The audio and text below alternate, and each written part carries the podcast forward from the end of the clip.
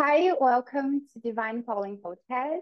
This is a podcast produced by Be Divine Club. I would like to say thank you to all our members that are making this possible. Today, I have with me R C Grey. She's an amazing woman with a really inspiring story that I uh, invited her to come here and share with us her story, her journey, and all the good things and juice things she's learning her journey as well. Now I will give her space to tell more about her story, and then we can keep our conversation. And you guys can also leave um, the comments below, questions for her or for me. We'll, we'll be pleased to answer as well. Hi, R C. Hi. Oh my God, I'm so excited. I am too. I am too. I, I love your vibe. And this is something that it's, you know, we, when you can feel the energy of other persons, it's really nice. Yes, definitely. Um, yeah, I'm excited. And I'm, I, we talked, I know a couple of weeks ago and everything like that. And I feel like there was just so much alignment in what you do and your audience. And I'm really, really grateful that you reached out to me because um, I think this is a really important topic to talk about. And I also think that, like, you know, you have such a different perspective than so many survivors on it. So I love that this conversation gets to happen. Yeah, I, I love it too, because you also have a really different perspective. You are you are a really strong woman, and the way that you talk about it, it's really inspiring. And honestly, when I saw your content and all the way that you explore uh, everything that you've been through, and you really show yourself so vulnerable, and this really inspired me to do the same. I am building this community for a long time, but after seeing you and your content really helps me to open up and be even more vulnerable with them, telling them my story in more detail uh, based, you know, type of thing.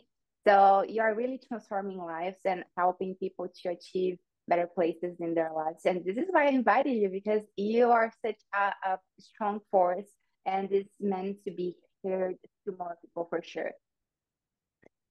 Thank you so much for saying that. Um, it is a very vulnerable thing to put yourself out there and put, you know, tell your story, um, and, and remain in a place of, like you said, that, that power, tell it from a place of power and strength. And, um, it, it took me some time. It wasn't an immediate thing. I definitely had to build up to it. Um, but I am very grateful to hear that, um, that it isn't falling on deaf ears, and that people are welcoming it and being inspired by it. And I'm, like I said, I'm excited to be part of a community that does welcome that, because I think for a lot of um, survivors, there is a lot of sort of social stigma and shame around things. So it's a, this is a really important thing to talk about. So yeah.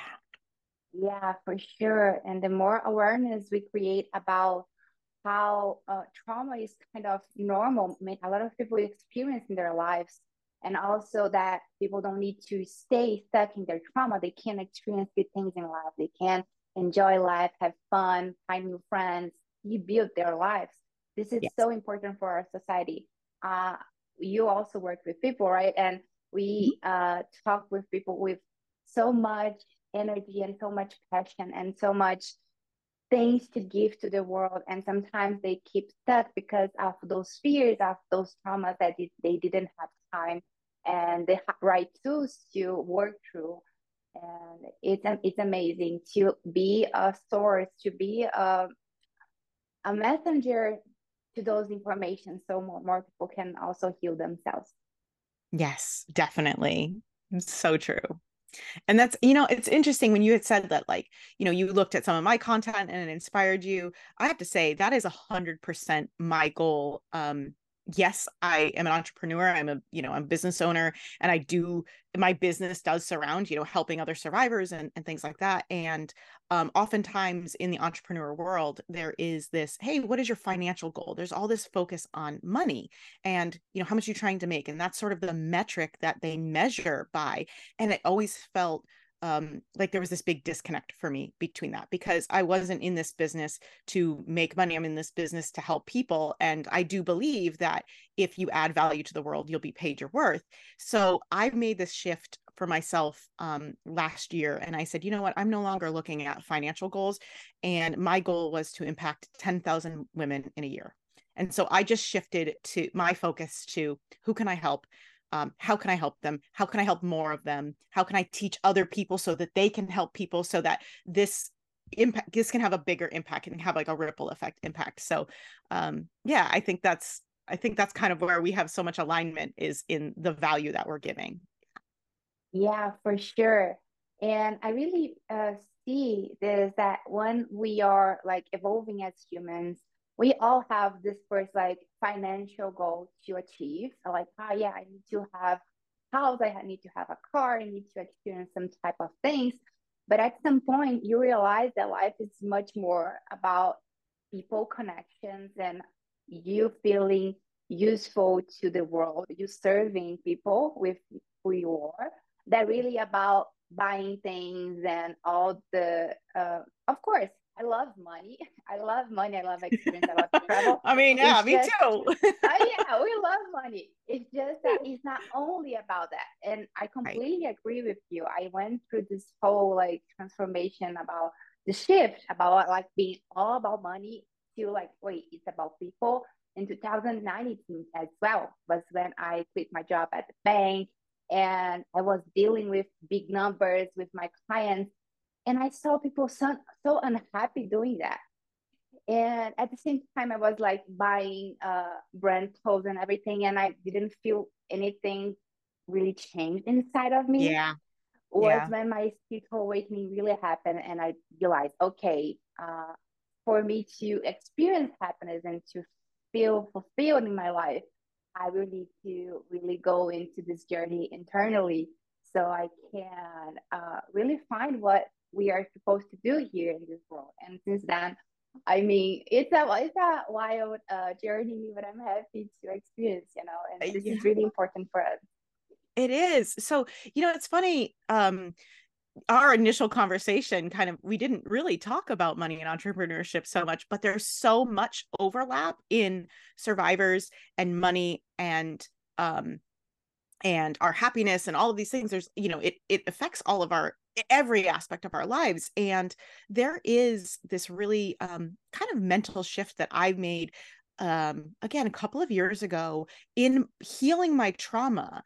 Um, I sort of learned how the brain works, how the mind works, right? And trying to understand how trauma affects me in all these different ways. And one of the sort of realizations I had along the way was, um, I say happy first, then rich, because we chase Um, I, I think everyone does it. I think this is sort of um, a universal human trait. I don't think that it's specific to survivors necessarily, but I do think that survivors feel this extra sense of insecurity, right? Where we don't feel safe in our own brains, in our own minds, in our own bodies, in our environments. We don't feel safe. So oftentimes I think there's this confusion between a need for safety and a need for security. And I do believe that um, we chase money and external things as a sense of security, when in fact, all of those things come from you first. They come from inside you. And once you have that sense of internal sense of security, um, you can build that safety in your brain, right? Like we, like, that's one of the things I hope we get to talk about today, actually, too, um, is the brain and how the brain and the body create that sense of safety. And then comes that sense of security. And then after that sense of security becomes growth and all the things you want. So if you're chasing the new car and the new, um, you know, like new house and the more money and the better job and all of this stuff, uh, it's, it became very evident to me a couple of years ago that me chasing all of those things outside of myself was actually preventing me from healing. And when I turned my attention back into myself and what my brain and body needed and what my heart and soul needed, then the rest of those things just come naturally. It's, it's so, it's sort of, it's sort of magical, right? Yeah, so, exactly. Yeah. It's great that you talk about that because from the perspective of manifestation, it's all about you feeling inside of you before you experience the three D reality. So it's completely like aligned. Uh, it's, I say that the world is all the same. We just have different perspectives of it. And this is exactly one uh, example of it. So manifestation yeah. is also about yeah, let me first experience the feeling of being loved, of feeling safe, and all those things. And then you start to see around you safety, people, love, money, and all of the other things showing up. And mm-hmm. yeah, of course, please, uh, she is amazing because she also knows a lot about neuroscience, and I love science. I am an engineer. She's a physics. So uh, it's physics or physician? Uh, physics and then architecture. So um, perfect. Yeah. Perfect. And please share with us how to, like, because when we are in this journey of, okay, so if I need to feel safe first, how can I make this happen? How can I feel safe? How yes. can I feel love in my brain so I can experience this in reality as well, please? Yes. So that's exactly it. So everything that I do with my clients is that. So people come to me with their big goals. Like we, you know, we talked about like, hey, you know, they, they want to make more money. They want to start a business. They want a better job. They want to grow in some way. And it's usually um, their, their perspective on it is that they're looking for something outside of themselves. They want something on the outside. So all of my work with them is we go backwards and we start at the very core, the very inside of um, what's going on and why trauma is occurring and how that, and, and, you know, when we, we look at that first, and I'll get into that in a little bit, but um, then the next phase we look at is like, okay, first of all, we have to turn down the stress response from the trauma. Then we can work on all of those internal things, the, um, the mind and the heart and the soul, right? Like all of those things, our values and our feelings. And then once all of that is aligned, then we can move forward and achieve our goals. So um, my background in architecture, I actually was really lucky uh, when I went to architecture school that I got to work with um, what's called the Salk Institute. It's in La Jolla. It is a neuroscience research facility, and which is, you would never guess that architecture and neuroscience would ever cross paths. Um, However, I got to be part of a pilot program called Neuroscience for Architects. And this is where I got my first sort of exposure to the brain and understanding how it works and how our environments affect our brain and our body.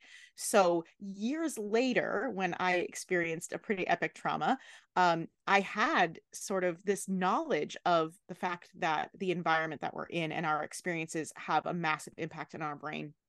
So that gave me the foundation to heal very quickly because I understood how it worked. And the easiest way that I can explain it, especially to anyone who doesn't have a science background, doesn't understand the brain, right? Like, isn't, if this isn't your forte, it's, there's a really, really simple way to understand it. And essentially our brain is broken up into three components. We have the survival brain. So that's the primitive brain. That's the one that keeps us alive, that makes sure that our heart is beating and our, and we're breathing, and it can sense, you know, danger around us. We have our emotional brain, and this is pretty obvious, right? It's where we have our feelings, um, where we experience, um, you know, emotions. And then we have our thinking brain, and that's up here in the front. And that's where we have our thoughts, and that's where we strategize things and where we can think about the future and we can do our goal setting and all those things. Now, the brain, because it has these three parts, it also prioritizes them. And the brain follows three rules. So essentially the brain has those three jobs, right? We have to, it has to keep us alive.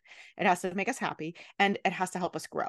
So those three rules, it has to follow them in that order. Rule number one to your brain is no dying. And that just means it's going to prioritize your safety over anything else. Rule number two, I say, is no crying. And that means that after you feel safe, then your brain will worry about whether you are happy or not. Your brain will then address your emotions. And after you feel safe and you're happy, then it can chase your goals. Then it can achieve things. And most often, the biggest mistake I think people make, especially when recovering from trauma, is they're looking at their emotional brain and what they're experiencing, their thoughts, their emotions, right? We call it mental health, but it's kind of a misnomer because it's not in the mind. It's actually in the brain and the body. So people are chasing either their mental health or they're chasing their goals and they want something bigger and better. But when we first look at what the survival brain is doing and we address the trauma that's actually occurring, that alarm that the survival brain is setting off, when we address that first, we're able to calm that down. And you, you find that when we focus there, the mental health symptoms, the the the catastrophizing thoughts, the anxiety, the depression, the the whole gamut of emotions that we experience, um, you know, as a result of this alarm going off in our brain saying, hey, we're not safe, we're not safe, we're not safe, those go away naturally. And once we can turn the volume down on those, then all of a sudden achieving our goals is, I mean, it's manifesting. It literally feels like you go to sleep one night with an idea in your mind and the next day it just sort of magically appears in front of you. And, you know, sometimes it takes a little while because we have to work through things like those limiting beliefs and all of that. Um, but once people understand that, and specifically when I work with my clients, once we shift, we stop talking about their mental health. We don't talk about their thoughts and their feelings. We start talking about what's going on in the brain and the mind, or excuse me, the brain and the body. All of that stuff shifts so quickly. So um, I'm sure you have a bunch of questions. I'm trying to make sure that I can ease your audience into this because this is a very deep subject. Um, it's called applied neuroscience. And uh, so essentially what it is, is that the idea behind it is that our brain is connected to our body through the nervous system. And about twenty percent of the information that goes between our brain and our body comes from our brain to our body, but about eighty percent of it actually goes from our body up to our brain. So your nervous system runs throughout your entire body, and there's different components of your nervous system in different places that send different signals to your brain. When we work to release trauma and things like that, and when we experience trauma, like anxiety, sometimes people shake with anxiety. Sometimes you can't catch your breath, right? Sometimes your heart races. There's physiological symptoms. When we work to turn those, um, they're like, they're like switches. When we turn those switches off in the body, it tells the survival part of our brain, hey, you're safe. You're good. We're in control. And then we can move forward and start working on, like I said, all of those emotional components and things like that. So I hope yeah. that makes sense. Yeah, that makes a lot of sense. And I also see the whole like neuroscience, uh, understanding the brain and also the body, something really important for the spiritual community, because as a spiritual people, sometimes people forget that the body is also part of your experience on earth. And the body needs attention, needs to, you need to understand how to co-regulate your body, how to treat your body, how you can um, really allow yourself to experience your whole experience here on earth and not only the whole woo-woo thing. And this is why, right? I mean, when I found you, I was like, yeah, that's the girl. I need her there because she will bring this more rational and also attention to the body uh, vibe that I really believe people need to create more awareness about it. Uh, I would love if you talk a little bit about what trauma is, because some people believe that trauma are some specific things and other people believe that trauma is just something really bad. And we need to create awareness about what trauma is and how to get rid of it. Yes. So, um, you may have heard this term before, um, or your listeners may have heard it. I know you have as well. There's a concept of big T trauma and little T trauma. And big T trauma are things that we characterize as large events that are um, extraordinary, right? These, these big, like unheard of events, things that only happen in the movies kind of thing, right? These really big, scary events. And then there's little T trauma, which can be um, small, sometimes even like a microaggression from someone else could traumatize us. Um, it could be little things that other people would be like, oh, that's no big deal. But to you, it's stuck. It's stuck with you somehow, right? So um, no matter whether it's a big T or a little T trauma, trauma is defined as anything that our, anything that we experience that our brain and our body and our mind doesn't have the resources for or doesn't have the resources to handle at the time. So it's a lasting experience. Trauma is not the event. It's a lasting experience. It's the experience you have after the event. And whether that's, um, you know, if we were missing uh, social support. If that was a resource that we were missing, we can be traumatized because we didn't have that sense of safety and security that we needed. It could be physical trauma. You could physically experience something like a car accident or being injured severely, and your body didn't have the resources to um, protect you from that or, you know, maintain that. And you could have um, lasting effects from that. That's considered trauma. Um, and then there's also this idea um, that trauma is not necessarily one specific event that happens, but yet a series of events. So if you were, let's say you were left at the grocery store by accident by your parents, you know, your mom had several children and, and you were the, you were one left behind, you got forgotten. And that experience might've been traumatizing in the moment because you were left alone and all of that, but you could easily recover from that when your mom comes back to get you and tells you she loves you and, and you reunite and everything's great.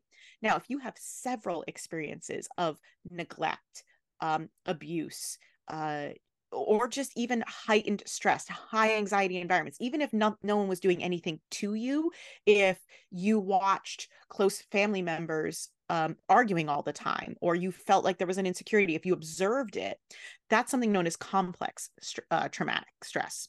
And complex post-traumatic stress is, is, the, is the term for it. But complex trauma is sm- sometimes small, sometimes big, but repeated events that never get resolved. So yeah, there's traumas all over the map. Yeah. And I really think it's interesting how you say that is a pattern, right? When you are exposed to trauma, like daily in your life, parents yelling, uh, sometimes some financial situation, all those things, your body keeps this stuck. And until you uh, really let this go, it's not possible for you to experience something new, because the body is meant to heal them. Like our body is smart. Wants yeah. to heal, and then it keeps trying to experience the same thing again and again until it is screaming like, please stop and pay attention to me. Yes, I call this, so um I talked about it a little bit before. It's like there's an alarm going off in your body when you're experiencing the same things over and over, whether it's, you know, anxiety, or you're bringing the same people, same type of people into your life and you're experiencing it over and over. Um, I talk about it as um, like, you know, when you're, when you're on a crisis cycle, when you keep experiencing the same thing over and over and nothing changes. And whether that's something that happened when you were a child, and it keeps coming back into your life, or it's happening in adulthood and something keeps coming back into your life. That is, and your, the, the physiological responses you have to that are, um, are it's your brain telling you, hey, something's unresolved. We don't have the resources we need right now to solve this. We need more information. So it's going to keep bringing it back up until it gets all the information it needs to be able to close, close the book on that and put it on the shelf. So, um, there's a, um, there's a, I, I, I'm a hypnotherapist also, and there's a hypnosis that I do with many of my clients where I bring them into a library, and any of the books that aren't put away on the shelf is an indication of unresolved issues and trauma. So we, we, once we're able to identify them, we can actually work in the brain and the body, because we hold things in our body. Our trauma is stored in our body. It's in our nervous system. So once we can find out where it is in the body, we can actually do literally physical exercises, certain exercises, certain movements um, that integrate different components of the brain, something like bilateral stimulation, for example. So I don't know how many of your listeners might be viewers and maybe watching this as well, but um, tapping yourself on both sides of your body um, like that is bilateral stimulation, moving your eyes back and forth, bilateral stimulation, and it starts to activate different parts of your brain and gets them to communicate together. So that means that your survival brain that is going off, it's an alarm, it's in panic, can communicate with your emotional brain better. You, the, the connections can talk to each other in a way um, to start filling everybody in. So that book that doesn't have all the information on it, your emotional brain can write a few pages, and your survival brain can write a few pages, and your thinking brain can write a few pages. And then once that's a complete book, it can get closed and put on the shelf. And that's how we can put our trauma behind us. So it's a complicated process. And I know I'm kind of throwing a lot of sort of random things at you here about it. Um, But it is, it it is um, it's it's very simple in in a basic understanding, but then when we get into the nuances of the different traumas and things, that's where it kind of can get complicated. You are so smart. You are explaining with a lot of clarity. I can understand you so well. I, I, I'm sure my audience are always right. um, keeping up with the subject here as well. And again, if you guys have any questions, please comment down below. We are going to be pleased to answer you as well. And these exercises that you, you talk to, it's really common also here in the country. We teach people to co-regulate their system with uh, the... like simulation here. Yeah, yeah, it's a butterfly, because we have like this whole brand with the butterfly. So you're always like doing the butterfly thing. Do this. And it's really good uh, to co-regulate. And one thing that also helped me a lot, I like to use this with your clients, is ho'oponopono. That is like, I'm sorry, please, uh, I'm sorry, please forgive me, thank you, I love you. And you're repeating this like for all... Uh, For a really long time, I like to listen on music as well. And I remember the first time that I uh, used those two, I felt my whole body like, goes, yeah. goes, like I was feeling so much things in my body, and was really releasing, uh, you know, resentment that we create towards people from our past because of those situations. And it, it was amazing. I was experiencing like every time that I would get a new idea, a new business idea, or, or a new job, even like, you know, trying to just grow my career. Um, I was so focused on growth, and I was so focused on, you know, just I, that chasing that sense of security outside of myself. Like, oh, if I could just get this job, if I could just make this much money, if I could start this business and make this much money, then I will feel safe. Then I will feel secure. Then I will be happy. And Um, you know, I kept experiencing that over and over and over. And then uh, two days before my thirty-seventh birthday, um, that cycle repeated itself uh, one last time. And um, I was kidnapped. Um, and for four days, I was held captive. I was tortured. I was beaten. I was raped multiple times. And um, I escaped as... Um, a knife pierced my throat. So um, the term I use for it now is almost murder. Like I survived almost murder, um, but I did. I survived attempted murder. And the recovery process from that was, uh, I mean, I do not wish that upon anyone. I do not wish that anyone ever has to experience anything like that ever. But I have this sort of perspective on it where I am so grateful for that experience, because I would never be who I am today had I not experienced that.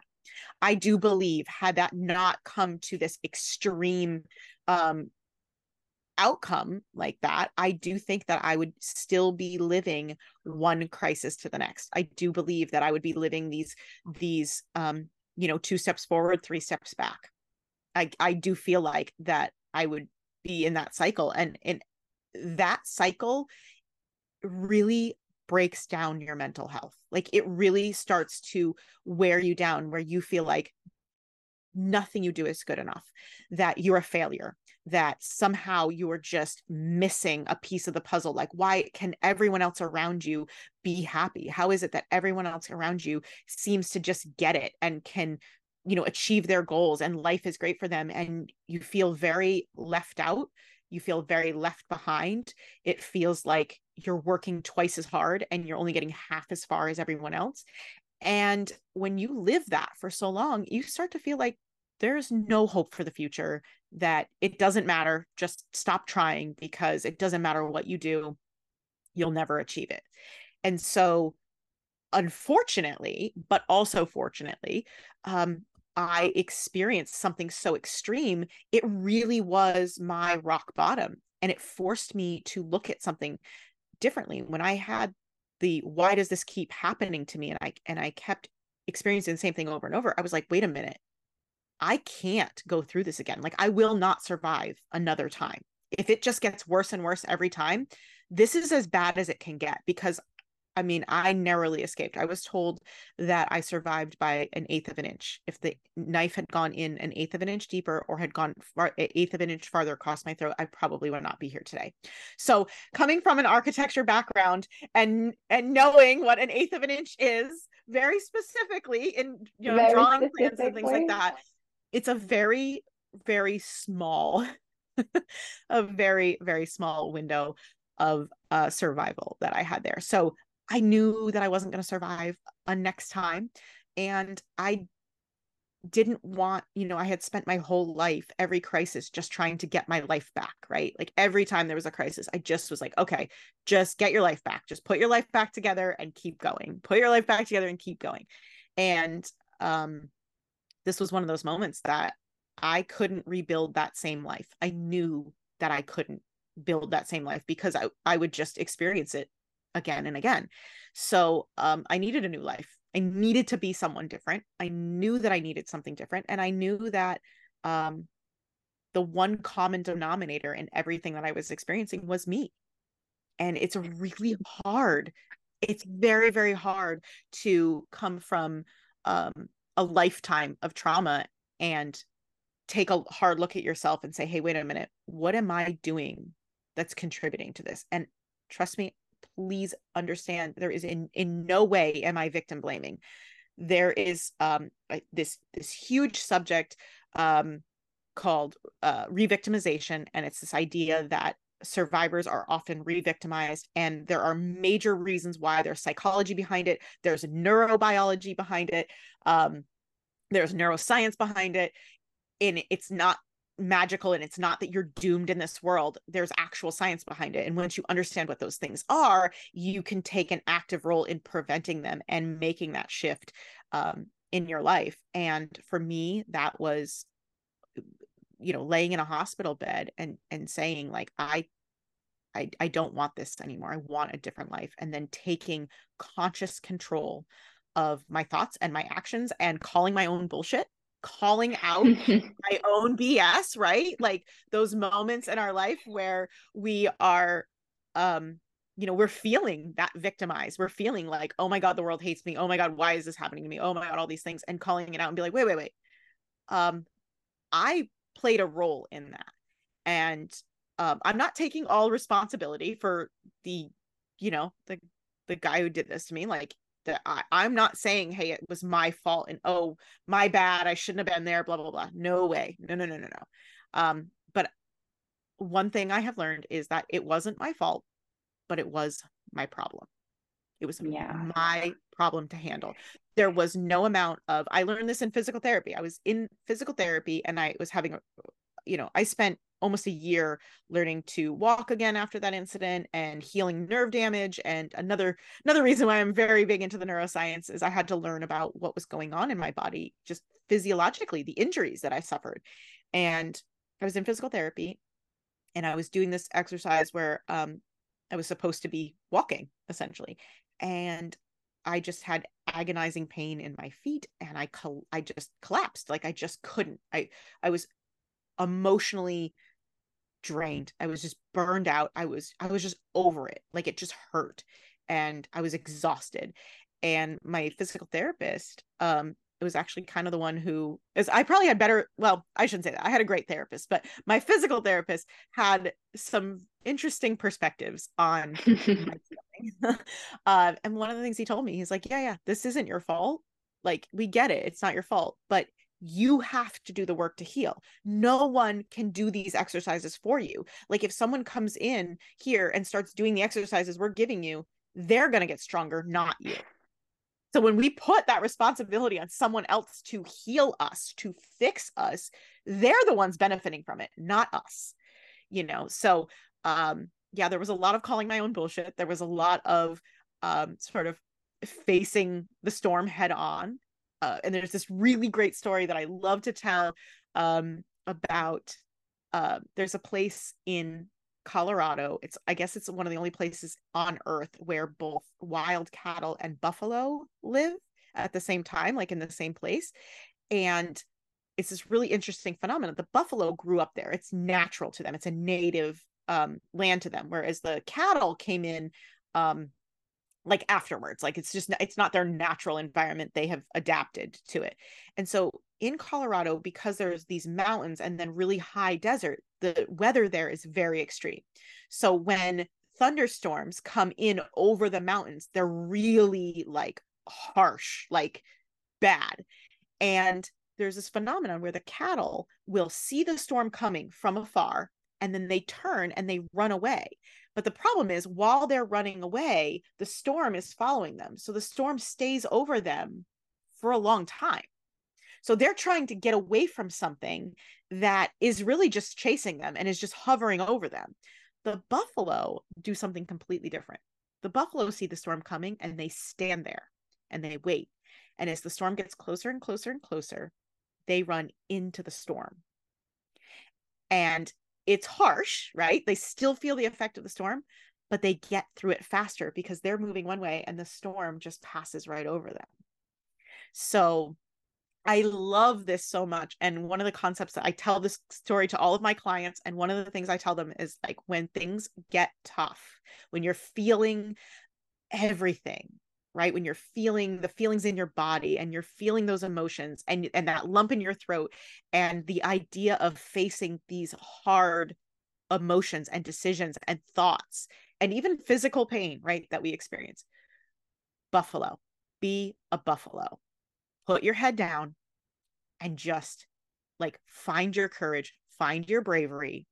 You can handle it. Your brain, your body is built for it. You can do it. I promise you, you can do it. When you think you're only at thirty or forty percent, like when, I'm sorry, when you think you're at like a hundred percent, when you think that you don't have anything left, I promise you, your brain has, it, it has it. Your body can handle it. You're only at thirty, forty percent capacity. When we think we're done, we have more. And if you can just find a little ounce of that and just push through and be the buffalo, you come out on the other side in the sunshine. Everything is great. The weather's awesome on the other side, like I promise. And it happens so much faster when we do it that way. So um, I love that little story. It's such a great little metaphor, like just be a buffalo. So it's not graceful and beautiful, but it's powerful. That's amazing. I never heard this story before. And it's just so beautiful because it's completely true. The same, like, like when you meditate, you are like, the, you really stay calm and collected, and you mm-hmm. just stay still when you wait for the storm, the thoughts, the feelings, the emotions, the discomfort to pass away. And then you can finally see the sun again and enjoy a beautiful day. And it's so interesting because for a really long time, society didn't give the right importance to topics like that. Right? Yeah. About mental health, emotional health, about co-regulating our body, about uh, how to talk, talk, have conversations about trauma, about uh, the cycle that many women experience, right? And men as well. I mean, men and women, they do have tons of experience with trauma in different manners.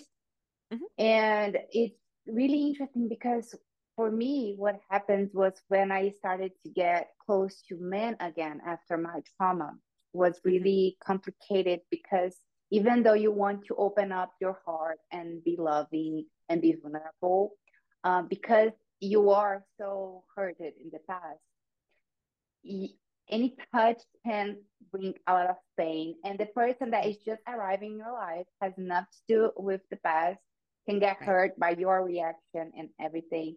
And co-regulation also works in this, and also having an open uh, communication so you yes. can express those things to your partner.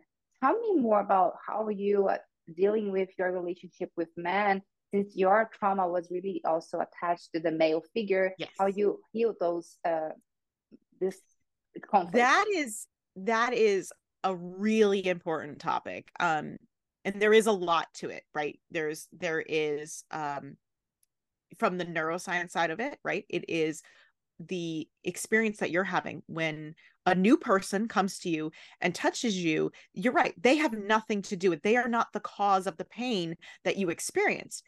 However, what's happening is when someone touches you, it reminds your body, your brain says, hey, wait a minute. The last time that happened, the last time someone got close, it was not good. It was unsafe.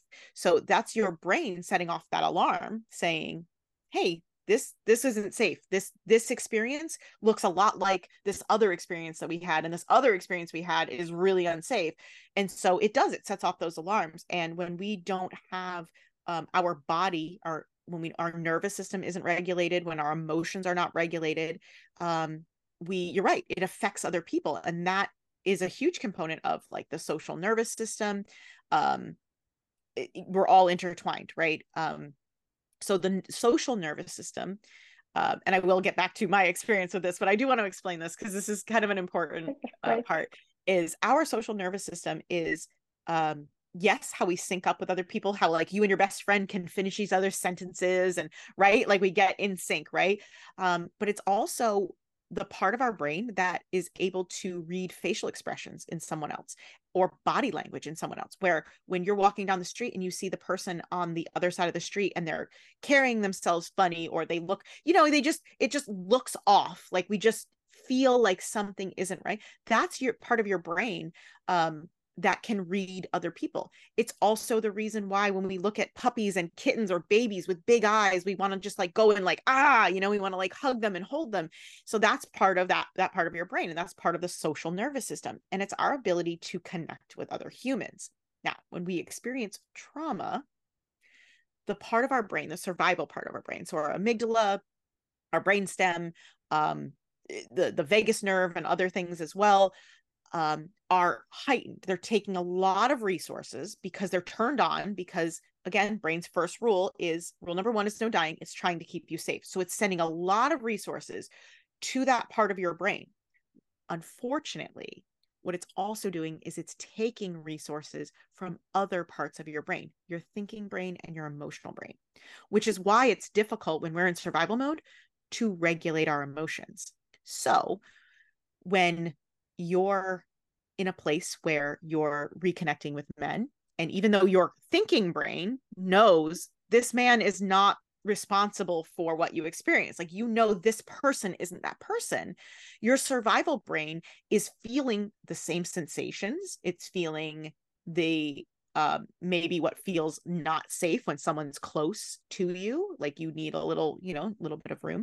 And then what can end up happening is, because our survival brain is taking all the resources from our emotional brain and our thinking brain, when someone gets close, we snap at them, we push them away. We have emotional responses because we don't have as many resources in that part of our brain. It's like the battery's low in the emotional brain. So we can't regulate it. We can't control the words. We can't control our feelings. And this can come out in two ways, um, it, in a lot of ways, but two most common ways are either extreme emotional reactions or almost none at all, or negative reactions, right? So when someone new gets close to you and they start to kind of chip away and they're like, you know, getting closer and like warming up your heart and everything, your survival brain goes, wait a minute, we can't feel good right now. We can't work on feeling happy. We need to feel safe. And we either desperately want to push everyone away. So we get, you know, we kind of get that, we get moody, we push people away. We're just trying to protect ourselves. The other thing that often happens, and this can play into re-victimization, this is a huge component of re-victimization, is we go the other way around. We, based on our upbringing, based on our childhood, based on our attachment style, we can go the opposite direction, where when we are experiencing trauma and insecurity, we seek it out in other people. And for women, just biologically how we're built, this is, you know, we can break gender, gender norms all we want, but biologically, the hormones and the chemicals that we have in our brain and our body, women are vulnerable, men are strong. That's the, and it doesn't mean that women are not strong. And it doesn't mean that we don't have, that we aren't emotionally strong and we aren't smart or anything like that. It's just physiologically, men are typically stronger than women, like physiologically, bigger muscles, bigger bones, all of that. So they also, I'm sorry to interrupt. No, you, go ahead. To, yeah. Just so we don't let, because this is something really important that you are mentioning, because feminism creates this idea that we are all the same and equal, and we are not. And men do have some capacity to hold cortisol, testosterone, yes, hormones that we as women, we cannot hold. And if we try, we suffer a lot. And I really, yeah, keep that's going. Huge. So, and that's the thing, like feminism, like, yes, I'm a feminist. Absolutely. In that, I don't believe that women are superior. I believe that we are equal, but different. And every person on the planet, right? Equal as human beings, we are equal, but we are different. We all bring different strengths. We all have different weaknesses. We all have different abilities. That is the beauty of it, because the entire purpose of the social nervous system is to find balance and to help us grow. So if you think our brains, rule number one is safety. Rule number two is like feel good. And rule number three is grow. Well, the human race on this planet follows the same rules. Number one, we have to sustain life. We have to be alive. Number two, we have to find cohesion in community. We have to find things that feel good. And then number three, we have to grow. And that means, you know, furthering the race. It also means developing our, you know, you building cities and things. You know, we went from caves to cultivating the, you know, now we have like flying cars and stuff like that, right? So that all has to happen in that order. So in a relationship, that's a microcosm of that. So you first have to feel safe in your body. And some people um, have the reaction of, I need to feel safe in my body. Everyone get away from me. Don't touch me. And then other people have the reaction of, I need to feel safe in my body.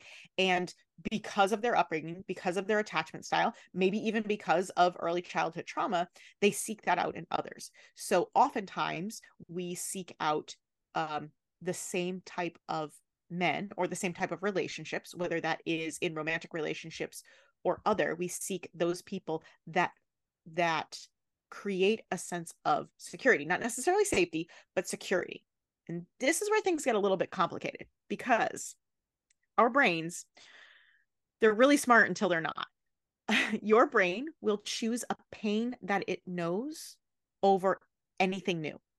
It would rather fight an enemy that it is familiar with than pick something new, even if that new thing is amazing and healthy and glorious and like, like glowing and all of that. Our brain will always be skeptical of something new. And so it will choose something familiar.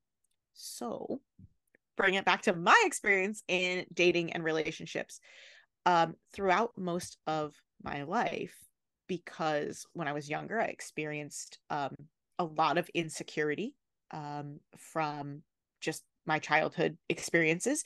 And then my relationships with men, I would choose partners that were controlling, emotionally abusive. Um, I would I cycled through men pretty quickly in my twenties because um, I had this unresolved trauma in my body, seeking a sense of security and seeking a sense of safety. And I thought that it had to come from outside me. And, you know, my upbringing, what I was taught was um, I kind of grew up in the era, and I, I think this is still happening. And I'm, I'm starting to see these trends break with younger women, and I'm really happy. But I grew up in an era where it was, you raise your men to be someone and you raise your women to find someone. And, um, you know, my mother grew up in that era. My grandmother grew up in that, that women are supposed to find someone. You make yourself appealing to a man, and a man's job is to go out and build a life or build a business or build himself up and then provide for the women. And while biologically there is, um, chemically, biologically, neurologically, how we're built, there is a lot to that. Um, but we're disconnecting that. That means that we have to disconnect who we can be mentally and emotionally and like outside in the world and our businesses as women from the biological connection that we have with men. So that's a, that's a whole, that's a deep subject. I don't know that we yeah, need to go down it. It's, it's a big crazy. subject.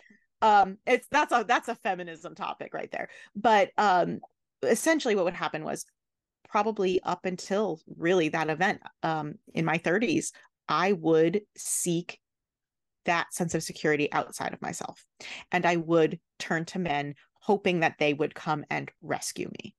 I was that person. Um, and I wasn't, I wasn't a gold digger, and I wasn't like pining after relationships, but I was unhappy outside of a relationship because I thought that I needed one to be happy and safe and secure. But then when I was in the relationship, I had all these expectations that this person's supposed to provide me this sense of safety and security and all these things. And I wasn't getting it in the relationship either. So I was unhappy in those relationships also because I was looking for something that wasn't there.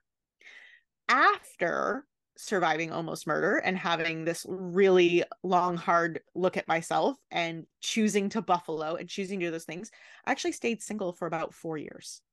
I chose to, um, one of the things that I say, so again, a whole other subject to open up the door on, but very, a lot of women who experience, um, sexual assault, rape, domestic violence, things like that. There is no justice. The legal system, especially in the United States, is unfortunately still heavily weighed against victims. Um, and, you know, the perpetrators, very often there's no legal recourse. Um, there's no justice in the case. So one of the things that sort of I experienced, the same thing. Um, there was no justice in my case. And I got to a point where there's a saying, um, success is the best revenge. And I was like, I don't want revenge. I, but if I need justice of some kind, my success has to be that justice. So success is the best justice. That's sort of, sort of a, a mantra that I kind of, um, used to keep going. And I started focusing on myself. I started focusing on my business. I started focusing on taking myself from to me, for me, through me, you know, by me, through me. I put my attention into that. And for four years, I was single. And I had some dating apps and I would have conversations with people and I was just unimpressed and probably a little scared, right? Probably. I, so the pendulum swung the other way. Whereas instead of chasing those relationships for safety and security, I realized that I had to find that in myself. And until I did that, I was pushing people away. Definitely. And then, um, so about four years into my healing journey, um, I was, I had had a dating app and I hadn't, um, I hadn't been on it. I was just over it. I was bored, could care less, like old pictures on there. Like I didn't check my message. I was just, every time I would open it, my eyes would roll so far back in my head. Cause I'd be like, what is this idiot saying? Like there's some guy on there saying something. And I'm like, I don't have time for this. And so I was going through my it's phone so one day funny. And I was like, I just, I just had like no patience, no patience for these like idiot boys that like clearly have never been to therapy a day in their lives. Right. And so, um, yeah, I was going to delete the app. I was going through and I was like, oh, I'm going to delete this. And I just opened it one day. Like, don't know why, like I just opened it right before I was going to delete it. Like I hadn't looked at it in weeks, probably months. And there was a message there from a guy. Uh, he had sent the message like a day or two earlier. And, um, so he's really also into like neuroscience and, um, psychology and, you know, like it's, you know, he's kind of a nerd. Uh, he's, your kind of a nerd. he's, well, and that's the thing is like, not the type that I thought I'd ever be looking for. Right. Like not, if somebody had to ask me what my type was, like, I couldn't say I really had a type, but I'd be like, yeah, I'm not like, I didn't consider myself like a nerd. I consider myself like strong and I was healing and I was this feminist and blah, right. And so there's this message from him and it says, um, it says neuroscience and psychology conversations will be had. That's all he sends in this message, this very like short, sweet message. Um, well, it's now been over a year and we're still together. So, um, it was so this I'm moment. So happy for you.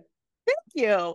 And it's a healthy relationship and um, we have excellent communication and we talk about things and we like there is genuine support and genuine connection and genuine respect. And we both know what a healthy relationship is supposed to look like because we both came from experiences that were not healthy relationships. And so um, I, you know, I know manifesting is huge for you. And for me, like this big, the, there's always the big question, but why, and, but how, and all of this.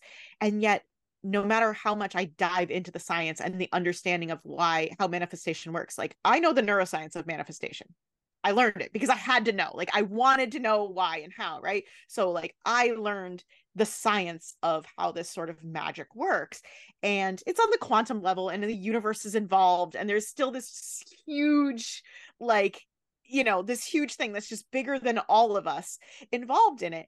And um, I, I still have these moments, these little, I'll call them these sort of magic moments where it's like, you know what people say, when you, when you're not looking, that's when someone shows up.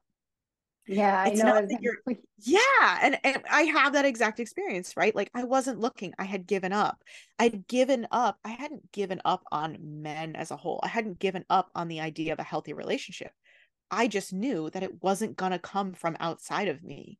I knew that it was going to come from inside me. And I just let that be. I didn't, it wasn't, I didn't say, I'm going to get up and be an entrepreneur today so that I can attract a man who's an entrepreneur. Like, I let go of that. The purpose for doing it was like, that was no longer tied to it. It was just, who do I want to be? What's important to me in my life? And it was to focus on my business and to be, have a healthy relationship with myself. And as soon as I did that, I had this urge, right? Something in my subconscious mind or the universe told me, you know what? Go delete that app. Like, go look at that app, go do something on that. And so going and doing that is what actually made me open it. Had I not opened that, I would have never seen that message, and I never would have met this guy. So unless the universe had other plans and would have brought us together later on. So um, to answer your question about how I handle all of that um, in relationships and things like that, it was, it for a long time, I did it the wrong way, and I kept attracting the wrong people into my life. And I kept experiencing the same thing over and over because I never handled the alarm that was going off in my body, the, the, my brain telling me, hey, you're in survival mode, trying to get my attention and telling me, hey, you're in survival mode. And, um, the, I know you're going to edit. I'm going to just hit record now. There we go. Let's see. Hopefully yeah. this works this time. Yeah. yeah. Um, so, and if not, we can, we'll just call back again. so we yeah, for, so much fun. yeah. So for a long time, I definitely would say that I was doing it wrong, meaning I was looking outside of myself for that sense of security, and I would run to men, and then I would constantly be disappointed, and I was constantly experiencing the same type of person and the same visceral responses in my body, where sometimes I was completely disgusted by men, but yet somehow I was like, no, but this is how you're supposed to do it. And um yeah, when I had that shift of, hey, I need to work on me, this is a me thing. This is, this isn't my fault, but it is my problem. Like, I'm going to take real responsibility for my outcome. And once I did that, um, it didn't take four years. I just wasn't willing to open that door for four years. Like, I was really excited about my business. And it honestly, when I look at it from his perspective, he wasn't ready to be in this relationship either. So it did take, it took that amount of time to bring the right person into my life, because he was going through his thing. Like, we had to, we had to kind of come together, right? Like, we had different things. So had I met him four years ago, he was in a totally different place in his life. And um, yeah, it wouldn't have been a second thought. It wouldn't even have been a conversation, you know? So uh, yeah, I think, um, like I said, re-victimization kind of plays into this. There's a lot of other components that can come into understanding what we're doing and how we're playing a role in our own fate. Um, but yeah, that was my experience. That's my amazing, amazing experience. One thing that you mentioned, it's completely right. It's about like how people, we, when we are supposed to be in a relationship, we first need to learn how to be in a relationship with ourselves. Yeah. And the more close we are to loving ourselves, easier it is to love someone else, because loving ourselves is about being compassionate with our faults, being compassionate with the things that we experienced in our past, being uh, our first supporter, our first fan, first before anyone else. We need to be there for ourselves, showing up for ourselves first. And when we do that, we can overflow our cup. We can first pour all this love, all this acceptance, all this grace, all this forgiveness, all, all those good things. And then we can start to overflow to people around us and also our relationship. And um, that nobody, I really believe that everyone that is in on earth right now, they would uh, have a partner to experience life together, to grow together, because relationships are also uh, a mirror for us to grow, because they're always yeah. projecting. They are always like learning with the communication styles, with the fear that shows up inside a relationship, and it's really helpful. And have those, the tools to be able to be in a relationship for a long term is something that I believe society now needs more than ever, with the numbers of divorce growing and families like not being a thing anymore and kids not being a thing anymore. So us as human and our kind of goal, if we think in a societal level, is to keep existing, keep thriving on earth, and keep uh, creating new things and evolving as a species. We must understand what we have done wrong as society for so much time that caused us to experience what we are experiencing right, experiencing right now, and do something different for the future. I completely agree. I completely agree. I mean, we have ourselves, we are the center of our own universe, right? Like, we experience the world only through our, through our thoughts and our feelings and our experiences. And we look at relationships and that, you know, those people around us, whether it's our romantic relationships, um, our friends and our family, right? Like that nuclear um, community that we have, and every layer that we go out farther and farther and farther, you can see these, uh, it's like a fractal, right? Like you can see these repeated patterns over and over and over, just on a larger and larger scale. And how we treat ourselves and how we treat others around us is going to just naturally align us with other people that have that same core, that same core, whether it's your belief system, um, your emotions, your your vibration in the world, your, your, you, we sync up, we literally, like the social nervous system will sync with the people around us. And that is why it's so important who you choose to keep around you too. Like, I love that you've built this community of people. This is not just, you know, you trying to sell somebody something because this is your business. Like, this is about the people you want around you, because you want to choose this energy. You want to choose who you let into your circle, because you're going to, you're going to vibrate to them. You know, we are the average of the five, they say, or so people around us. And if you hang out with five rich people, you'll become the sixth. If you hang out with five poor people, you're going to become the sixth. If you fight, hang out with happy people, you're naturally going to do that. Gratitude is one of the biggest, has the biggest impact in our brain and our body, like physiologically, neurologically. Gratitude is one of the most impactful things that we can do for our body.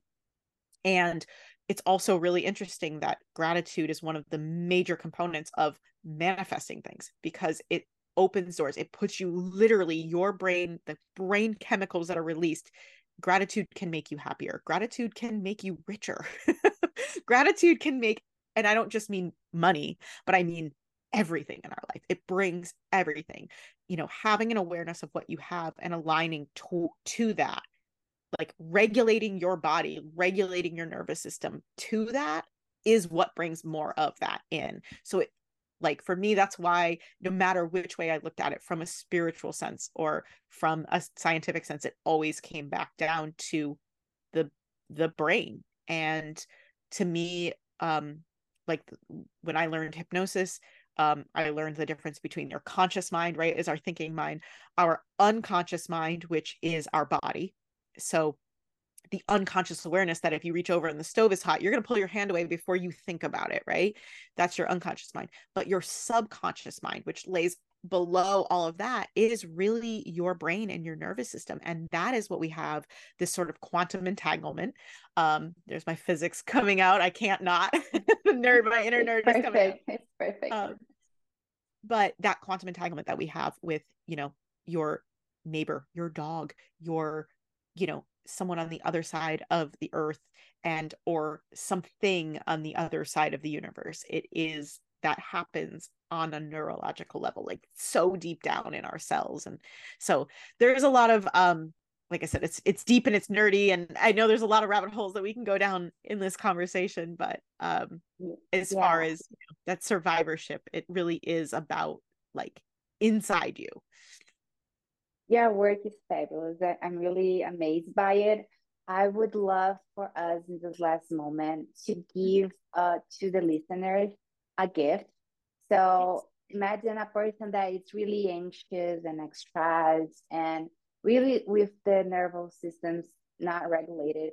What um, besides the things that you already teach us today about like how my trauma was by me, for me, through me, and all those things, mm-hmm. how we can do this physically with our body. Yes. So, um, absolutely. So because, uh, like I said, the rules that our brain follows, rule number one, no dying. Rule number two, no crying. And then rule number three is no dying again, because if we're not growing, we're dying. Right.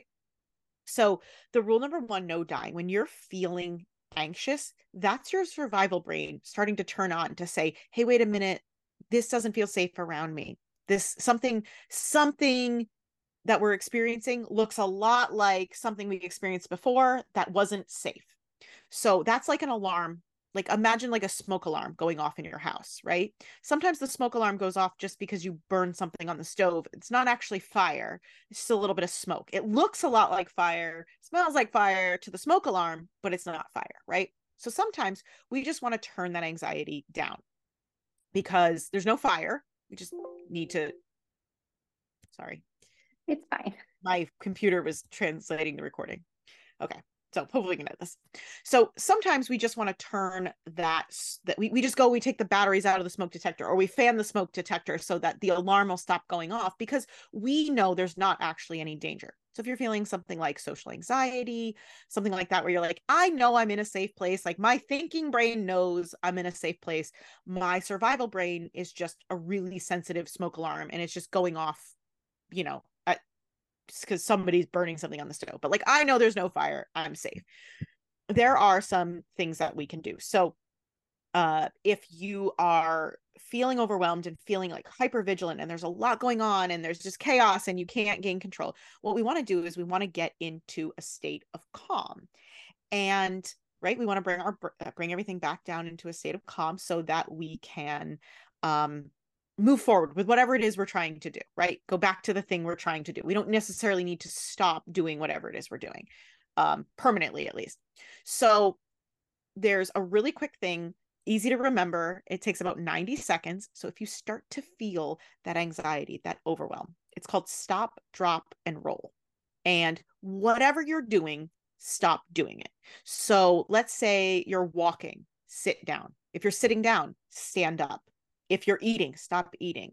Um, whatever you're doing, if you're talking to someone, if you're on the phone, just excuse yourself. Just say, hey, I'm sorry. Can I call you back in a minute? Right? Whatever it is you're doing, take notice, take a moment and stop doing that thing. And it doesn't mean that you can't go back to doing it. But what we want to do is we want to change the state, the physiological state of our body. We want to say, hey, whatever thing you're experiencing, whatever trigger is setting off that alarm, that smoke alarm, we're going to, we're going to change the state. So um, you can sometimes do this by taking like a, a glass of cold water and putting it on your wrist, right? If you're really, if you're hot, if you're outside and it's really hot, cool yourself down. If you're cold, warm yourself up, right? Think anything that you're feeling, take that moment and stop doing something and start doing something else, right? Shift. So that's the stop part. The drop part is almost, I mean, every human, this is part of our social nervous system. We can see it in other people. Most people hold stress and anxiety in their shoulders. It is our natural defense to put our shoulders up, to hold ourselves in tight, right? Like we're protecting ourselves. It's natural. This, that is a, it's, it's a normal response. It's a natural response. So the drop part is just take notice and drop your shoulders. Just like notice that your shoulders up and drop them back down. So stop doing whatever you're doing. Step two, drop your shoulders. And then the third part, this is the part that I think is really cool and it's super nerdy, is you can, you can do it with your eyes open or closed, whatever you're most comfortable with. Most people close their eyes. It feels more comfortable, but I want you to roll your eyes back in your head. Like, like look at your eyebrows or imagine like your third eye, and you roll your eyes up and you just take a couple of deep breaths. And if it's more comfortable to close your eyes, do so, and just keep your eyes rolled up and you may have to relax them and bring them back down and then bring them back up again. And you want to keep them up there for, if you can do thirty seconds, great. If you can get to ninety seconds, awesome. And what this does is it engages the ocular cortex. So our eyes are actually an extension of our brain, and our eye movement, our eye placement, all of these things affect different parts of our brain. And when our eyes are rolled back in our head, it literally is like a light switch to our amygdala. It can literally turn it off and say, hey, it's fine. You don't have to be sending out all of those signals that you're sending out. You don't have to set the smoke alarm off. Like, we're good. We turned, we took the batteries out of the smoke detector, or we fanned the smoke away. The smoke detector's off, hitting the reset button on the smoke detector. Now, I, this is kind of an opportunity. I do want to talk about this a little bit. What often happens is when we have real, like either long-term trauma, big T trauma, even a lot of little T traumas that add up, right? And we keep um, having these experiences where we have anxiety, or we have panic attacks, or we shake, we're having somatic symptoms and things like that. Oftentimes what happens is people go and they take the batteries out of the smoke detector, but their house is actually on fire. Like if you were in your, if your house was actually on fire and the smoke detector was going off, you wouldn't go take the batteries out because the noise is bothering you, right? You would, you'd leave the house, or you'd put the fire out, right? So the biggest mistake that I see people make is that when they have things like chronic anxiety, if you have anxiety often, if you're having certain um, somatic symptoms or panic attacks or catastrophizing thoughts, or, you know, the mental health things that we describe as symptoms, if you're having those pretty regularly or often, whether they're consistent, coming at random times, whatever they are, that's an indication that your house really is on fire. It's not a false alarm. It's a real alarm. And so when we take the batteries out of the smoke detector by doing these exercises, this exercise is a really effective exercise that can calm some anxiety. If you're having some anxiety before you're going in to take a test, or you have a really important meeting with your boss, or you're about to get on stage and talk to people, this exercise is great to calm that down so that you can keep going and do the thing you need to do. However, when everything is okay and fine, and you're laying in bed, or you're living what is a otherwise normal and happy and healthy life, and you're getting these chronic symptoms, it's that's a sign that your house really is on fire. So we don't take the batteries out of the smoke detector. We actually need to go and put out the fire. That's where we need to look a little bit deeper. So this exercise I gave you, great coping mechanism, awesome coping mechanism, get you through some things. What it will not do is that will not erase the trauma response. That will not prevent the smoke alarm from going off in the future. It's just a coping mechanism. So instead of looking at coping mechanisms, we need to look a little bit deeper and go deeper into the body. And maybe we can do a whole nother episode on this, but um, this is where we get into the vagus nerve and polyvagal theory. Um, but I do want to mention that some of the things that you talked about, how you talk about meditating and singing and how it's so good for our mental health, there's a secret. There's a reason why it's so good for our mental health. Dancing and, and all of that and connecting with other people is because it's good for your neurological health. So um, the vagus nerve is the longest nerve in the body. It's also the one that brings the majority of the information from the body back into the brain. And it connects to very key components in the brain: our earlobes, our throat, which is why singing is such Uh, an enlightening experience for many people, right? It also connects to our heart, our lungs, our diaphragm, our stomachs, our digestive system, right? So all the key components that keep us alive, our vagus nerve is integral in. And when we have this alarm that goes off, whether it's a false alarm or a real alarm, like a real fire or a false alarm, the vagus nerve is sending signals down into the body, and it's preparing you to survive whatever danger you might be in, which means it's going to shut down your digestive system. This is a lot of times where people gain weight because of the st- stress of trauma, because their digestion is slowed down.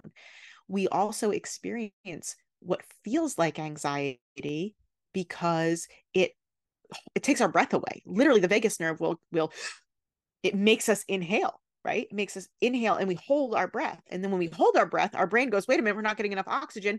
We're in survival mode, and we keep perpetuating it, right?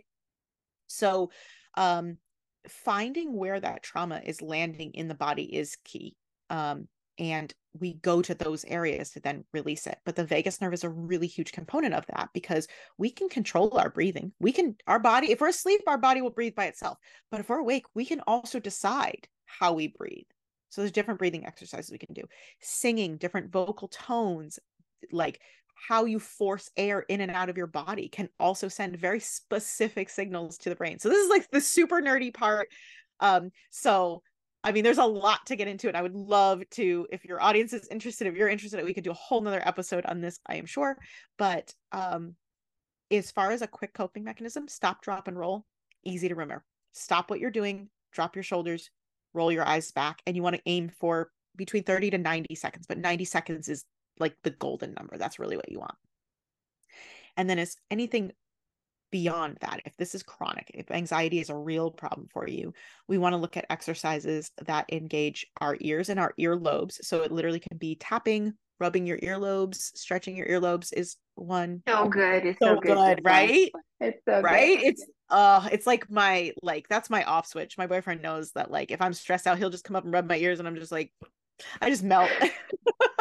Physical um, touch is so amazing. It's so important for us. It's super important, especially for trauma, which is, it's a catch twenty-two, because a lot of us that have experienced things like sexual trauma or physical trauma, being touched also feels very um, uncomfortable and standoffish. And this is where being the buffalo kind of comes in, right? And we find ourselves in a safe place. And there's a lot of techniques that I go through with my clients to get them to that point. Um, there, there's another exercise I can actually show you. So butterflies, you had mentioned butterflies is a, is a big thing, right? When you do the, yeah. the butterfly tapping, there's another one that you can do. If you're feeling anxiety and what you would call overwhelm or shut down, if you're just completely drained, you've got no energy left, and it feels because of anxiety and overwhelm, there's an exercise, another butterfly exercise you can do. And you start with your, your, wrists and your fists together, and you tuck them in real tight to your body. Like you hunch over and kind of like in tight, and then you inhale and you expand your wings, right? So we go and fill your lungs, and then and force that air out. And if you do that, so ninety seconds is always sort of the golden number we're trying to get to. Um, but if you can do that for thirty seconds, or if you can do that three times in a row and then take a breath, you're going to feel lightheaded. You're going to feel dizzy. You're going to feel tinglies in your arms. And at first these feelings feel, they feel weird and they feel scary. But if you know that these are actually good feelings, that these are, these are things we want to feel, you can encourage yourself to say, oh wait, I'm feeling this. I'm supposed to feel this. This is good. And that puts us back into Um, what's called in the nervous system, the parasympathetic nervous system. And that's where we get to feel compassion for other people. That's where we get to feel gratitude. That's where we get to experience love and connection with other people. And that's one quick exercise. If you got to go, let's say you are a, just a introvert, like you just, you can't people, peopling is hard, and you've got to go to a family function, or you've got to go to something where you are, have to be engaged and talk to people and be present. That's, that's an exercise you can do for a minute or two, and it will turn on all of those components of your brain that want to connect with other people. So that's another fun one I like. Yeah, guys, put, make a note, do this before Christmas with family. family Christmas with always, family. You yeah, stand outside always, the door, you know, yeah. you knock on your, Get you know, knock your door. Getting prepared. But it's family. Funny. Works. These look like silly things. Um, you know, I do them before I yeah. go on stage to speak. There are things that I do. Sometimes I go to the library to work, and I will lay on the floor in the library and do a certain exercise, and I look crazy. Like people walk by and they're like, what is wrong with her? But I've gotten past, I don't care what other people think of me. Like these are things that I'm doing for myself. These are things that um, I value and I know the importance of. So we stop worrying about other people think. You know, but you can do them in clo- behind closed doors. You can do them in the privacy of your own home. But I love when I get a group of women together and they're all laughing hysterically because they know they look ridiculous doing some of these things, but it is activating the nervous system in a way that turns off parts of our brain and turns on other parts of our brain. So this is, we can use this for focus. I know a lot of people struggle with like focus and attention and staying motivated to do tasks.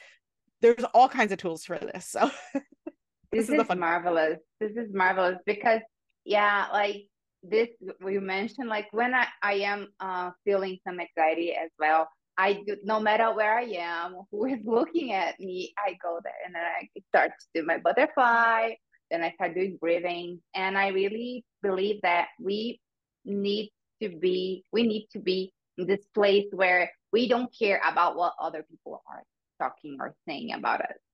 Never again. And especially when we are doing something for uh, ourselves to feel good, to feel better, to feel excited, to feel happy, to feel in peace.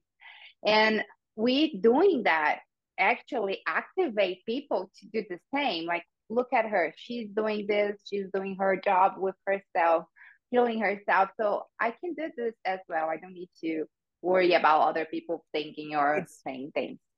Absolutely. It's incredibly empowering. So again, back to that social nervous system, you find um, they've done studies that um, have determined that trauma, we can carry trauma from as many as five generations back. So your grandmother's great-grandmother. So whatever they've experienced, if that held in their nervous system, you can be holding that. It, you can have, you know, there are people that are like, I lived a perfectly normal and natural and healthy life. Why do I have anxiety? Right? You can be holding things, and it's just, it's in our epigenetics. So we have our genome, we have our, um, you know, our genetic structure, and then wrapped around the outside of that is what's called our epigenetics. And those are literally like switches. It's like a whole bank of light switches. And it says, okay, we're going to turn on this gene and off this gene. Oh, we're going to turn on brown eyes, and we're going to turn on freckles, and we're going to turn on, right? But it also turns on disease, and it also turns on predisposition to things like anxiety, because it'll, it, it, it's a nervous system that was dysregulated and passed it to another nervous system that was dysregulated. So one of the things that they're now finding in some of this research that we're doing, and I will see if I can find that for you, if you want to include it in like show notes or something for your audience, um, I'll look for it. I, I'm going to try and promise it, because I got to go back and find it. I hope I saved it. Um, but they're doing studies now where they're saying, okay, if we heal a grandmother, for example, before she has children, she no longer passes down those those switches, right? Those switches are all turned off. They're trying to, they're doing studies now to try and determine how this magic works, but they're finding that younger generations, when they heal and they turn those switches off, it goes backwards up the line. So if a child heals, their mother benefits. Yeah. That's insane. That is insane. That's- it is like the opposite of everything we know that science tells us how genes work, right? They think it just goes downhill, but the fact that they're finding connections now in that, and it could just be something as simple as how we treat ourselves is and how we treat other people changes how they treat themselves. It could literally just be social influence, but the studies they're doing, they're doing it with mice, because mice, the mice brain is the most similar, believe it or not, to the human brain. It's so weird that you wouldn't think that we were that similar to mice, but the mice brain and how their neurons work and how their nervous system works is very similar to humans. So they're doing it in that where they're separating the babies from the mothers. They're, they are not growing up. They're not hanging out in the same environment. And the fact that they're seeing that response in a completely separated environment, it's blowing my mind. Like it's, I don't understand it yet, but I am very um, curious, and I'm embracing this, um, like I said, from the scientific world, uh, but from this whole, you know, the universe is all connected. It makes so much sense. Yeah, uh, this is what you mentioned. It's so, so important, because you are bringing the science perspective, and in the spiritual community, we, we understand that people that have a really uh, intense contact with their gifts, like third eye and all those things, you can see the trauma that comes before you. So yeah. What your mom experienced, what your grandmother experienced, and we as Uh, this generation that are doing the work to heal, we are not only healing, I'm good, I'm getting goosebumps right now. Oh, good. We are not only healing ourselves, we are also healing all the generations before us, all the pain that our grandmas, our mothers, all the feminine pain that we experience as women. Uh, so it's a really beautiful work we are doing in here, and also men are doing the same the same thing their their side, because men also experience a lot of pain related to their emotions. They can't they can't express their emotions, and a lot of things. I want to bring more uh, male as well to the podcast so they can give their experience, they can um, share the knowledge and their journey, because we as women, we know how it is for us to be here and to um, create life and heal and help people from a perspective of a woman, right? And it's important to also give a space for them to express themselves and to share uh, their vulnerability with uh, the community as well. I am so, so, so, so, I, I don't have words to say how much Aww. grateful I am to you being here, giving your energy, your time, sharing with us so many important uh, information and knowledge. And again, I will thank you. Of course, we are going to do this again because yes, I love your I love energy. You. I love your energy and everything that you shared here. I hope one day we can do something in person. Also, it would be I so know, nice. I would so love that. I would, would be love... really nice. Yeah, yeah. I, I, I can already, I can, I'm very manifesting right now. Already feel us like going out to eat lunch and then yes. making an event with tons of women, and we like making these exercises in front of everybody, and you know, I would love that. One of the things that um it's again this whole manifestation manifestation thing, right? There are certain things that I just know in my heart, in my mind, in my brain, right, that are going to happen. And one of the things that it's, it's officially on my goals list, but it's also not something that I'm um, chasing down, right? Like I put it there, I put it on the shelf, and I'm like, when it's ready, it'll come, is a retreat. I do want to do a retreat somewhere. And I want to bring in um, the science and the spirituality of it and bring it together. And it's interesting because my background in science, um, is it, I always have felt not a personal disconnect, but uh, I always felt like I had a difficult time talking to an audience that was spiritual, because I always felt like, um, you know, some people, some of my clients come to me and they're like, oh, I'm manifesting this. And da, da, da. I'm like, yeah, but do you want to know how manifestation works? And they're like, oh my God, yes. And I'm like, do you want to know how it works in the brain? And they're like, it somehow it demystifies it for them. It's like learning how the magic trick works. And some people don't want that, right? But it, so I always felt like that. I always felt like I was going to be bursting somebody's bubble to tell them what's going on.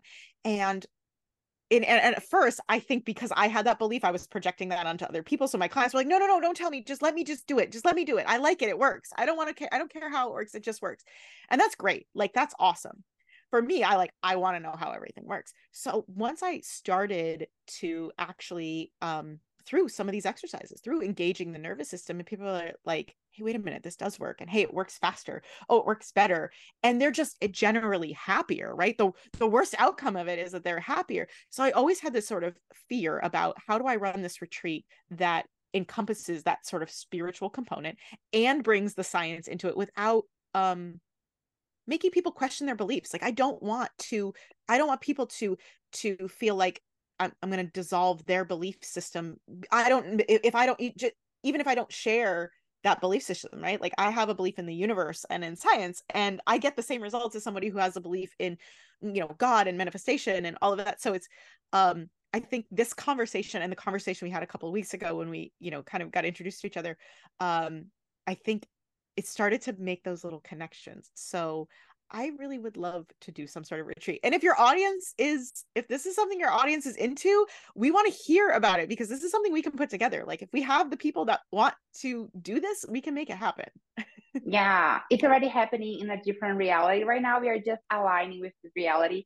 And let me say something to you. People want to understand how manifestation works.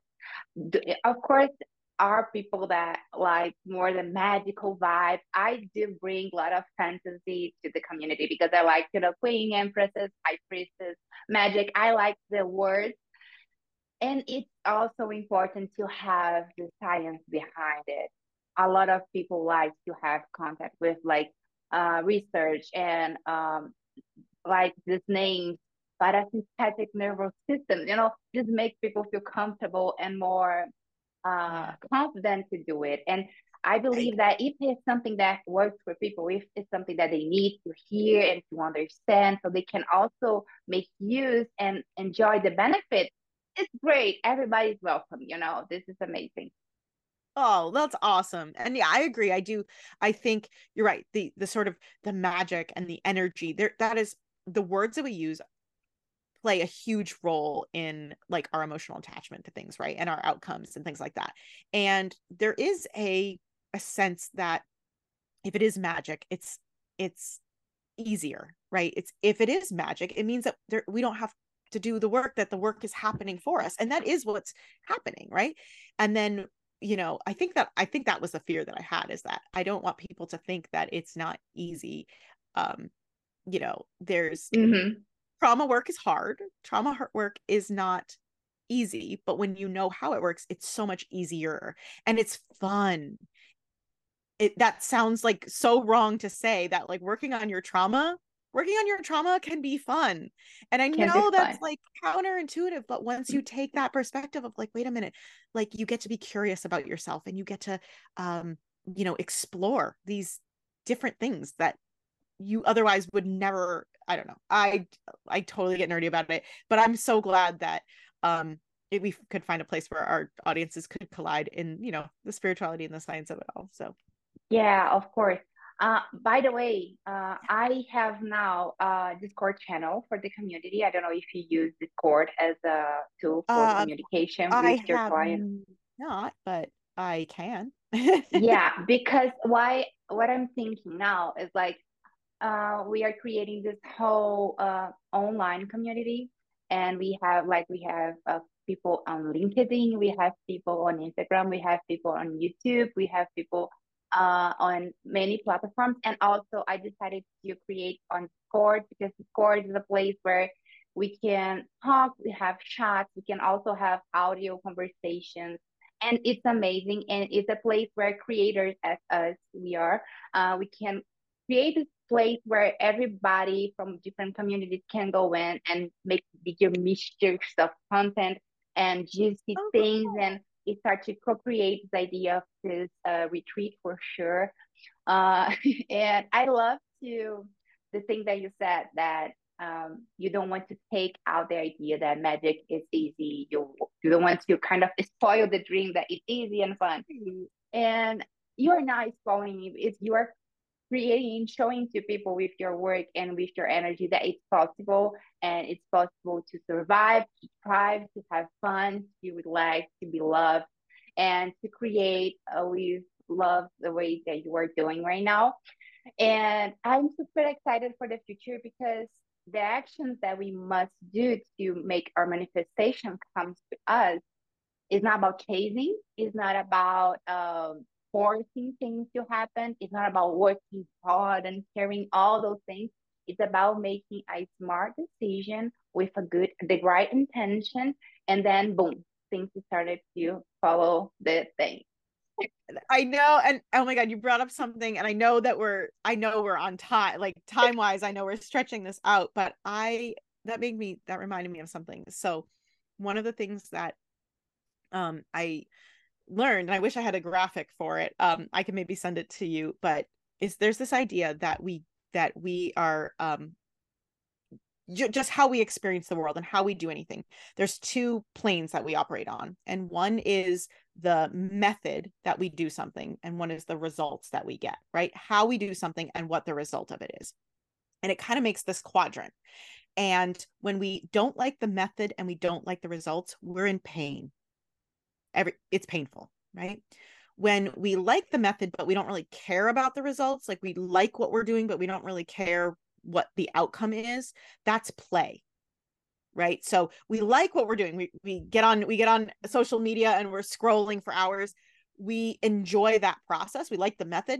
The result is we didn't get our work done. We're exhausted. Or, you know, our mental health is crap, but we enjoyed the, the moment. We enjoyed the process.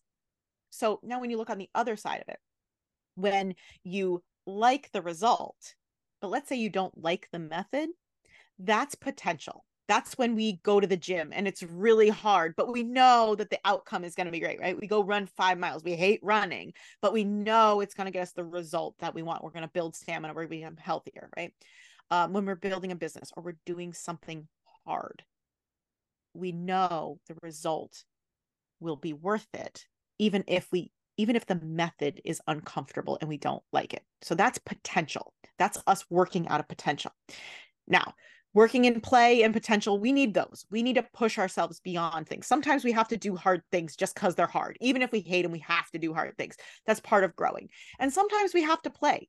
Even if we're going to get terrible results and the laundry's not going to get done and we're not going to get our dishes done and we're not going to get our work done, but we have to go play. We need that fundamentally in our heart, in our soul, our brains, and our bodies. We need both of those things. Now, what's really awesome is when potential and play combine, we get to something called purpose, where we both love the method and we love the results. That is where manifestation happens, when you love what you're doing and you love the results that you're getting. So I just, I wanted to bring that up. Like, that's something that it's a, I did a whole YouTube video on this, um, about how, why we procrastinate. And I talk about it there and like why we don't get stuff done. But I think it's super relevant that, especially for survivors and people struggling with their mental health, so many of us are stuck in pain and we retreat to play to get out of it. We don't like the results we're getting and we don't like the methods that we're using. So we're stuck in pain. We retreat to play because we at least need to feel good about something. And then some people push themselves into potential where they still hate the method, but they're hoping for that future result. But really what we want to find is something where we like the result, we like the method that we're using, and we like the result that we're getting. That's perfect. That's the fun part. Perfect. Perfect. Now, by the way, please share with us, how can we find you? How can uh, the audience can become your client if they feel the calling to it? Please give time for you to do this. So um, if you, okay. So if you want to get a hold of me, um, I do Uh, free sessions. I do a thirty minute free strategy session with people anytime they want. I have nothing to sell them, but if somebody's struggling and they just need to talk or they want more information, um, there is a link on my website. So my website is R C Grey, G R E Y. Uh, so R C Grey with an E, um, dot com. And if you scroll to the bottom, there's a little section that says book a call. So if you want to just chat with me, you can go there. Uh, I do have a YouTube channel. So at R C Grey. My Instagram, also at R C Grey. I'm also on LinkedIn, R C Grey. Uh, and um, yeah, I mean, you can email me, R C at R C grey dot com. Like, try to keep it as simple as possible. But um, yeah, there's people can get a hold of me. I'm absolutely open. You want to D M me on Instagram? That's cool. Um, yeah, wherever. I'm open to conversations. And if I can help anybody at least figure out what their next steps are, I'm absolutely happy to do so. That's perfect. I also want to uh, thank Dave that introduced us in some way. I saw her podcast with Dave. I will uh, link, uh, put in the description below on the, because we have the podcast in audio, but we also have the podcast in video. So if you are listening us in one of the platforms for audio, know that we also have the video part. And in this video, I will uh, put down below the link with her podcast with Dave, where she talks more into the details of her trauma and how she survived and everything. So if you feel the calling to access this type of content, will be available for you in the description below. Again, I want to thank you not only for myself, but also for a whole Be Divine community that have the opportunity to have your presence and your energy here with us. Thank you for everyone that is watching us, that is supporting us, is commenting, is liking, sharing with friends, and also helping the world to heal in a more deep level. Thank you, R C, again. Thank you so, so, so, so, so, so much. This has been amazing. There's so much love here. I love it. I love the energy. Like, my face, I've been smiling so much. My face is like, I can feel it. This is the best thing, when we are smiling so much there. This this part like of my cheeks hurt, right? Like, yeah. This is it's so good. Also, so awesome to connect with other women who are, you know, making real change in the world by just being themselves and just putting themselves out there. So I'm so grateful to have met you. And yes, a huge thank you to Dave. Um, he's been incredibly supportive as well of me and my journey. And um, So I encourage people to go and listen to his podcast too. He's got a great podcast of survivor stories. So um, really, really incredible stories there. And Dave's awesome. And thank you so much, Barbara. Thank you. Thank you. Thank you so much for reaching out. This has been absolutely amazing. Perfect. So now we uh, take time, bye to our uh, audience, and see you in the next content, guys. Next week, we are going to have more episodes in Divine Calling Podcast. I also have a surprise because we are going through the whole uh, selection, a competition for our next C E O. And I will bring them here in the Divine Calling Podcast because as uh, a community, you guys also have uh, the uh, opportunity to make, you know, your choices, which person you're going to like more or not. And it will be fun. I'm so excited to be in front of this new talent, and it will be amazing. Thank you, thank you, thank you. See you all in the next content. Bye.